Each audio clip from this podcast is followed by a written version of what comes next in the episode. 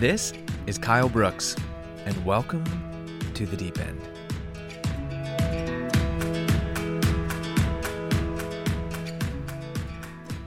Joy to the world, the Lord is come. Let earth receive her King. Let every heart prepare him room, and heaven and nature sing, and heaven and nature sing, and heaven and heaven and nature sing. It's one of the most beloved Christmas carols of all time.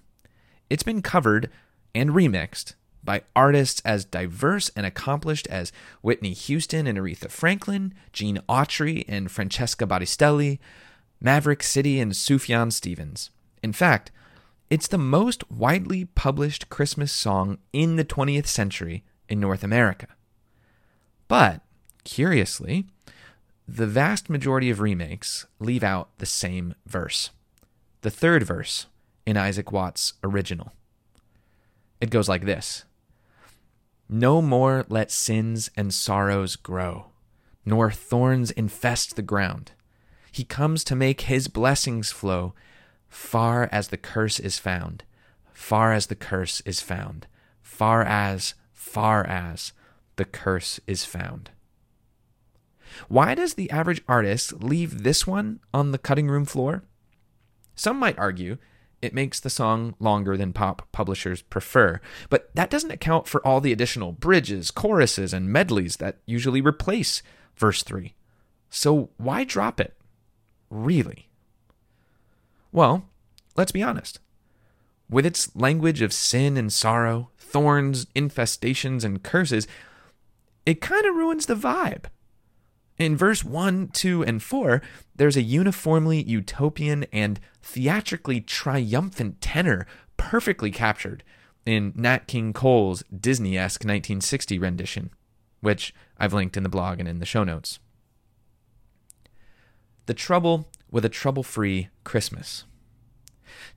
To me, without verse 3, the wonders of his love and glories of his righteousness taste as saccharine as the caramel bourbon latte I just drank, drowned in overly manufactured sweetness exemplified in the Mariah Carey Christmas album and cover of Joy to the World, incidentally. Joy to the World is the perfect carol of American optimism, all success and no suffering, without verse 3. And that's the trouble with a trouble free Christmas. It's all optimism and no hope. But isn't verse 3 the one that gets us? The verse that teases the threads of our longings free from our tightly wound hearts?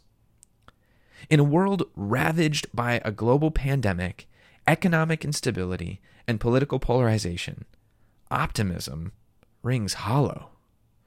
A three less joy to the world feels right at home in the department stores where we do our Christmas shopping, distracting us from our troubles rather than addressing them. But hope looks deep into the eyes of our darkest moments and dares them to try and survive the coming of God. He comes to make his blessings flow far as the curse is found. How far is the curse found?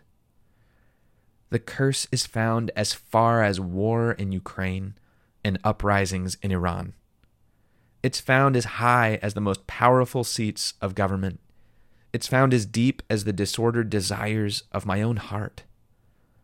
It's found everywhere that money or its digital representation has a grip on the human soul. It's found in every home troubled by the cold indifference of a spouse or the white hot abuse of a parent.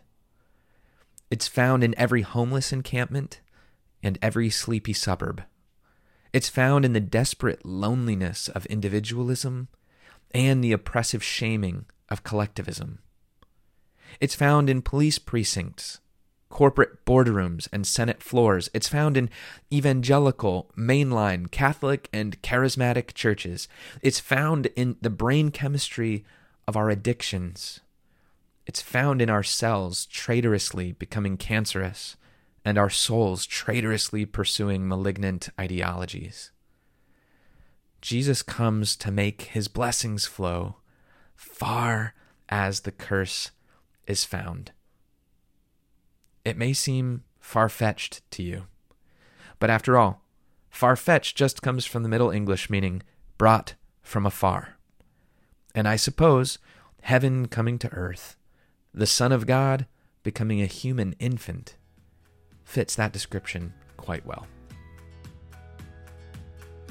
Thank you for listening to The Deep End with me, Kyle Brooks, the podcast where I basically just read my blog if you like to take it in via audio instead of reading with your eyeballs. This is the place to come. You can follow or subscribe anywhere you get your podcasts. And if you'd like to actually subscribe to the blog or the podcast to get it into your inbox, you can go to my Substack, kylebrooks.substack.com kylebrooks.substack.com, and you can find any of the links or references I made here or that I linked in my blog in the show notes. Hope to see you next time, and thank you.